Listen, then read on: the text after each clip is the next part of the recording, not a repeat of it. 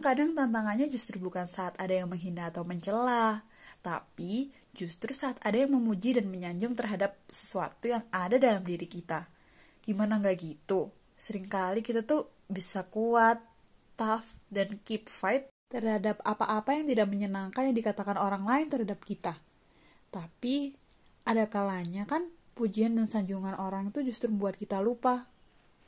Justru karena pujian itu kita merasa terbelai sehingga menjadi lalai. Terus kita juga bisa menjadi ujub, sombong, bahkan silau dengan diri sendiri. Gak jarang juga jadi meremehkan orang lain. Kan sayang apa yang udah dilakukan, bisa jadi gak bernilai. Nah, Na'udzubillah. billah